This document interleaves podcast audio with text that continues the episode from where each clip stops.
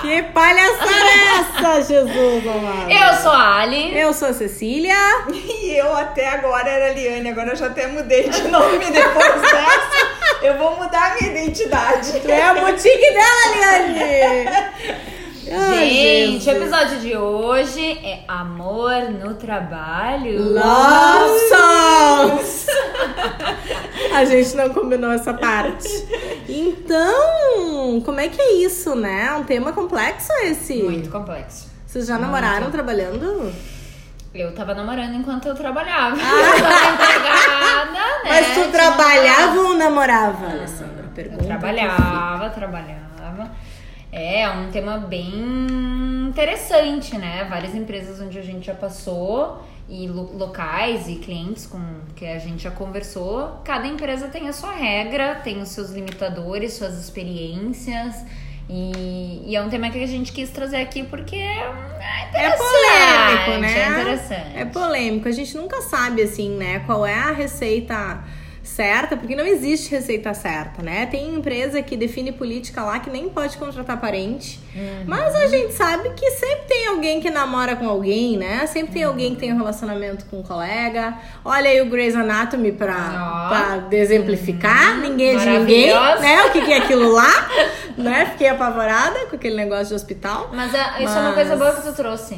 Que o Grey's Anatomy, agora eu tô vendo também, né? Eu não sei como. Viciei a Alessandra. Em um mês eu já tô na sexta temporada. Uhul! Eu vi 6 anos no negócio. Eu já vi 2 vezes, tô indo pra terceira.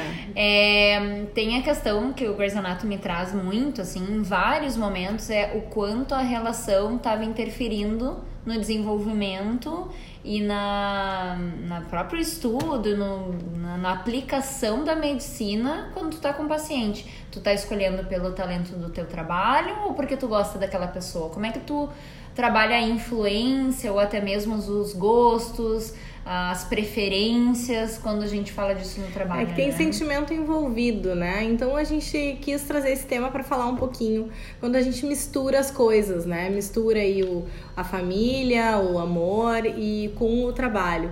E eu posso comentar um pouquinho, assim, eu vivi numa posição de gestão, né? Eu como chefe, como líder, né?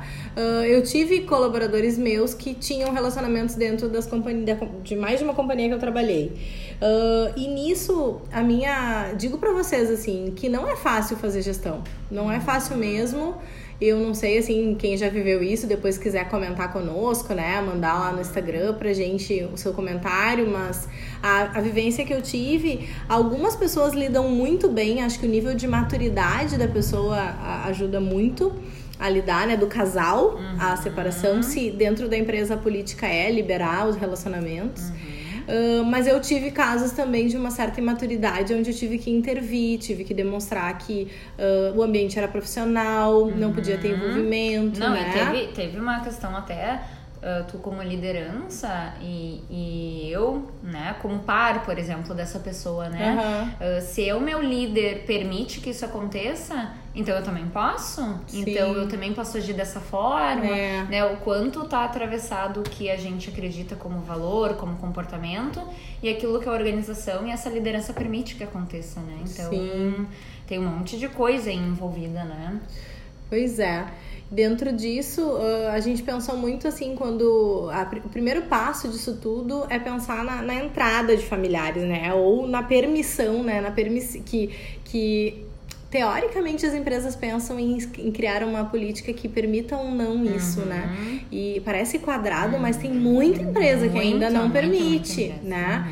Só que é ilusório, não sei se vocês pensam ao contrário, porque as pessoas vão se relacionar, né? Vão. Eu vou me anunciar aqui porque eu tive 2 relacionamentos dentro de empresa e posso dar outra perspectiva e foram... Afinal, a gente passa mais parte do tempo dentro do trabalho do que e pior que foram 2 relacionamentos na mesma empresa, né? Eu terminei um e comecei outro. Que beleza,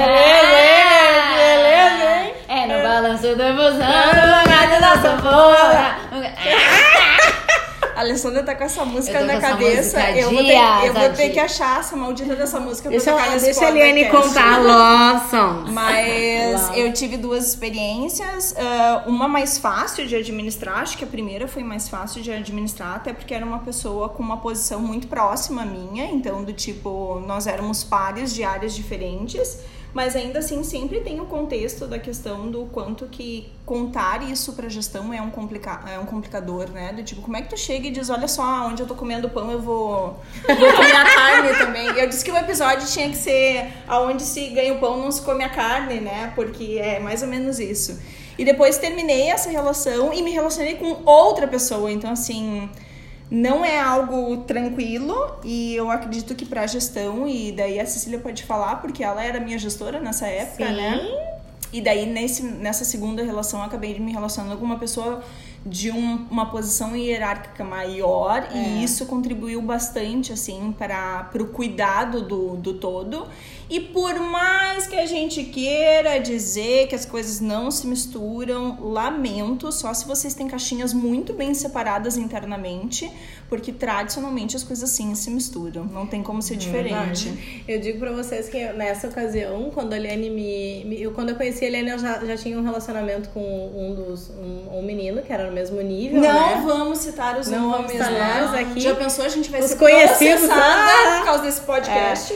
Mas depois, quando veio acontecer, então, dela estar na minha equipe e a gente trabalhar juntos ela se apaixonar por uma pessoa que tinha um nível de hierarquia maior, né, um nível de gestão maior, de uma posição importante dentro da companhia, eu acho que a forma como a gente conduziu juntas não foi algo que foi nem meu nem dela, mas eu fiquei muito tranquila pela transparência, né? Uhum. Então, acho que uma dica, né, é que ela tinha liberdade para chegar para mim e me contar, né, que tinha primeiro se apaixonado, né, e que isso era muito importante para ela. E como é que controla isso, né? Não controla, por isso que eu tô dizendo, que essa história de ter política, de que não pode, O que adianta estar escrito no livro se as pessoas vão se bater, vão se encontrar e vai dar match dentro do negócio, e tu não vai conseguir realmente dizer não te apaixona, sendo que é algo que não é involuntário, né? Não tem controle, né, sobre o sentimento. E eu acho que muito que as pessoas buscam, assim,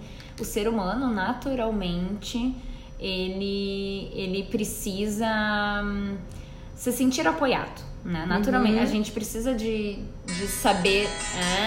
achei a música da Alessandra, gente. Só um pouquinho. Calma aí. Eu tô com medo. Fusão no fungado da sanfona, que atrapalha é o braço da poltrona. Fusão no fungado da sanfona, que atrapalha é o braço da poltrona. Vamos deixar registrada essa frase, o lema, vou até botar na chamada do podcast. Não, pior é que isso deve ser de 2000 e Guaraná em bolha, e alemão sabe disso, né? Eu vou até ver. Tu entregou a tua idade, alemão, tá? Mas volta pro tema. Não, o que eu tava querendo dizer é que as pessoas, elas gostam de... Precisam se sentir apoiadas, né? Precisam saber que tem alguma aceitação de alguma forma. Então, a pior coisa que as pessoas podem fazer é fingir que não está acontecendo, né? É fingir que aquilo não vai dar certo, ou aqui não dá certo, aqui não pode, aqui funciona que é assim. E a gente tá falando de pessoas, as pessoas vão se relacionar.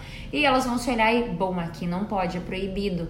Mas eu não quero abrir mão desse sentimento que é bom, eu não quero abrir mão dessa relação que eu posso construir com o outro, então vamos fazer escondido, não vamos contar pra ninguém. E aí fica pior, né? É horrível. E eu acho que tem um ponto que é importante, né? A gente acaba levando as coisas do trabalho pra casa, né? E eu me lembro de tradicionalmente ter que fazer alguns acordos, assim, de em casa não falar sobre as coisas do trabalho. E agora trago o contrário pra vocês. O quanto que muitas vezes tu vai te incomodar com o teu colega de trabalho, que é teu relacionamento em casa, e vai levar pro trabalho, né? Vai chegar no trabalho atravessado, né, por essas dificuldades, e o quanto que essas emoções tu tem que dar conta fora de tudo isso. Mas digo pra vocês, assim, continuo com a opinião de que não tem como dividir, tá? Somos uma única pessoa. Eu ia comentar agora, né? Eu também tinha um relacionamento que não era da minha... Denúncia! Eu tinha um relacionamento que não era da empresa, não era nada. O bom de descobrir da Alessandra é que ela só trabalhando numa empresa, gente, né? É fácil. Claro, é fácil. Não era da empresa, mas no momento em que eu tive um movimento que não era legal, que é um término ou algo que não tá legal, eu chegava no trabalho e eu não estava bem. Então não é porque é meu colega, acho que por ser colega influencia talvez mais. Mas ainda assim, como nós somos um só, ele vai ser um atrapalhador do trabalho também. Então aquela coisa do tipo, não, tu deixa os problemas em casa, por isso que a gente não tem relacionamento aqui. Que em casa, se tu briga, tu vem pra trabalhar e aqui não tem nada a ver, eu não preciso tratar disso. Não, tu tem que tratar da mesma forma, porque é um ser humano, é uma pessoa. E tem o outro lado, né, que acaba sendo um benefício. A gente vê empresas que incentivam muito a indicação de familiares de todas as formas, né? Porque é a mesma coisa, se tu trabalha e no setor do lado trabalha o teu irmão, e o teu irmão é demitido, tu vai sentir igual, né? Tu também vai ficar chateado, claro, porque o teu irmão saiu, tu também talvez não vai render tanto naquele primeiro período, na produtividade e tal. Então, é muito hoje a gente tentar, muito conforme a cultura da companhia, né, da empresa, assim, o que a empresa espera. Porque a gente também passa uma mensagem para as pessoas de acolher as famílias, eu me lembro de lugares... sensação de pertencimento que a gente fala tanto, né? E de lugares que a gente trabalhou, onde tinha assim, a família inteira, né? O pai, a mãe, o irmão, os primos, todo mundo ia trabalhar lá, né? E acaba tendo uma força de vestir a camiseta, assim, de um tamanho, de um pertencimento que não tinha igual, né? Agora eu lembrei muito da vez quando a gente quis gerar mais engajamento nas pessoas. Foi quando a gente entendeu que quando a família conhece o trabalho que a pessoa faz, sabe onde ela trabalha o dia todo, ela valoriza aquele trabalho, ela incentiva. Então, todo o esforço que às vezes as empresas têm de visita dos familiares ou um dia dos filhos com a mãe e com o pai no trabalho, tudo isso são ações muito legais, mas a gente pode trazer para a questão da relação no trabalho. Então, se eu tenho, por exemplo, um marido ou um irmão, o meu pai, minha mãe, que estão trabalhando na mesma empresa que eu, é uma pessoa que às vezes está estressada, não está dormindo direito, ou tem que ficar mais tempo trabalhando, fazer hora extra, ou tem chamados. Bom, se eu trabalho na mesma empresa, eu acolho muito melhor aquela pessoa, porque eu sei o que está se passando. Claro. Né? Eu incentivo, eu ajudo a pensar formas diferentes, porque eu também tô nesse barco, né? E vamos pensar que o mundo do trabalho tá mudando tanto, né, gente, que a gente precisa discutir mais isso mesmo, né? Tradicionalmente, a gente vê as empresas aí querendo dar muito mais liberdade, seja em todos os sentidos, né? Liberdade de pensamento para aumentar a criatividade, para aumentar a inovação, para aumentar a autonomia, para ter maior resultado, para ter maior produtividade, para ser feliz no trabalho, e o quanto que essas relações também estão atravessadas por tudo isso, né? Pessoas que têm relacionamentos saudáveis dentro do trabalho, uma relação amorosa, digamos assim, pode também gerar muito mais resultado, né? Claro, então assim, né? não vejo o problema, e eu acho que é algo que a gente vai ter que desmistificar. Ainda assim, acho que não tem regra. Não tem receita de bolo pra esse negócio, pra dar conta desse momento. E né? Claro que a gente falou muito da relação amorosa de relações afetivas, assim, de né, marido e mulher, namorado, namorada, esposa, né? E aí aqui a gente citou algumas coisas de irmão, de pai e de mãe, que é a relação das amizades também, né? Esse amor de amizade entre colegas, né, que a gente incentiva tanto, né, a gente trabalha tanto as relações no trabalho, né, a gente, um dos nossos trabalhos que a gente mais, né, um dos mais que a gente é chamado no desenvolvimento é relações das equipes, é a relação entre as pessoas, né? A integração. Quanto mais eu gero esse interesse genuíno pelo outro e eu posso transformar isso em amizade, em amor, em admiração, quanto de ganhos a gente tem aí, que muitas vezes se poda isso, por exemplo, lá numa seleção, que não pode ser familiar, não pode isso, não pode aquilo, que valores que a empresa está atrelando a criar uma política como essa, né? E falando sobre valores, né, a gente tá falando do mundo ideal aqui de relacionamentos positivos, né? Agora essa história de pegação, quando rola, assim, tipo, geral. Um amigo me contou caso, assim? Um amigo, mas é um amigo, tá? É um amigo me contou, e a gente já, no mundo corporativo, já escutou várias histórias do tipo, do quanto que as pessoas se perdem nesses negócios, e daqui a pouco tem um relacionamento fora da empresa, e tem um relacionamento dentro da empresa. E as pessoas sabem. São ambientes separados, deixa eu contar, então. Do amigo? Não, da carta anônima. Não, pensei que era do amigo. Boa, carta anônima. Eu fui gestora de uma companhia há muitos anos atrás, onde eu recebi, né, uma carta anônima escrita à mão.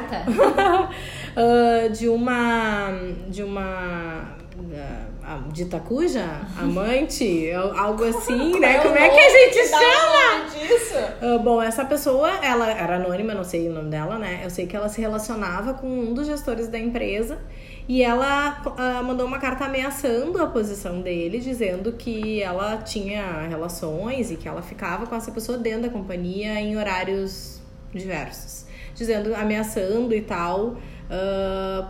a empresa, né, então levando pra dentro da empresa uma problemática de uma relação extraconjugal, né, do cara, levando pra empresa a problemática, dizendo que ela ia ameaçar, que ela ia contar pra esposa dele e tal, se o cara não voltasse com ela, coisa nesse nível, tinha acabado a relação. E aí eu me lembro que eu, como gestora de RH, fiquei com aquilo na mão e disse, tá, e agora, né? Sim. O que que eu faço com isso? Porque não tem que envolver, né? É algo distante, né? E a gente teve que ter uma conversa, então, com essa pessoa, né, com esse gestor e tal, e passar pra ele a problemática, mas pedir pra que esse envolvimento não chegasse até a gente naquele momento, né. Mas o quanto é delicado isso, gente, olha o tamanho da coisa, né. Muito. É um negócio lá fora, não é nem dentro, mas que, dependendo da postura do profissional, dependendo de como ele lida com as questões, impacta na carreira dele, né, na visão do que as pessoas têm desse profissional e na história dele, então, bem delicado, assim, né, mas só dividindo com vocês, não, foi algo inusitado que eu vivi na minha carreira. Sim, a pessoa procurou a empresa pra dividir um negócio desse. Já assim, vi, né? Também esperarem na porta de fábrica a mulher e a amante se baterem. Lembra? Alessandra, você lembra disso? Claro. Se esperarem na porta do trabalho, o cara sair, as duas só faltava pegar uma por cada orelha, né, pra se bater, tipo, pelo amor de Deus, pra trazer a problemática pra dentro do trabalho, né? É algo que como eu falei, a gente não controla, são as emoções que muitas vezes aparecem. A gente conhece vários casos de relacionamentos que tem até hoje e que deram super certo. Nossa. Meu pai e minha mãe são exemplos disso. Pai e mãe eram funcionários públicos e eles já eram casados antes, mas aí fizeram um curso, eram funcionários públicos e trabalharam 40 anos, 30, sei lá quantos.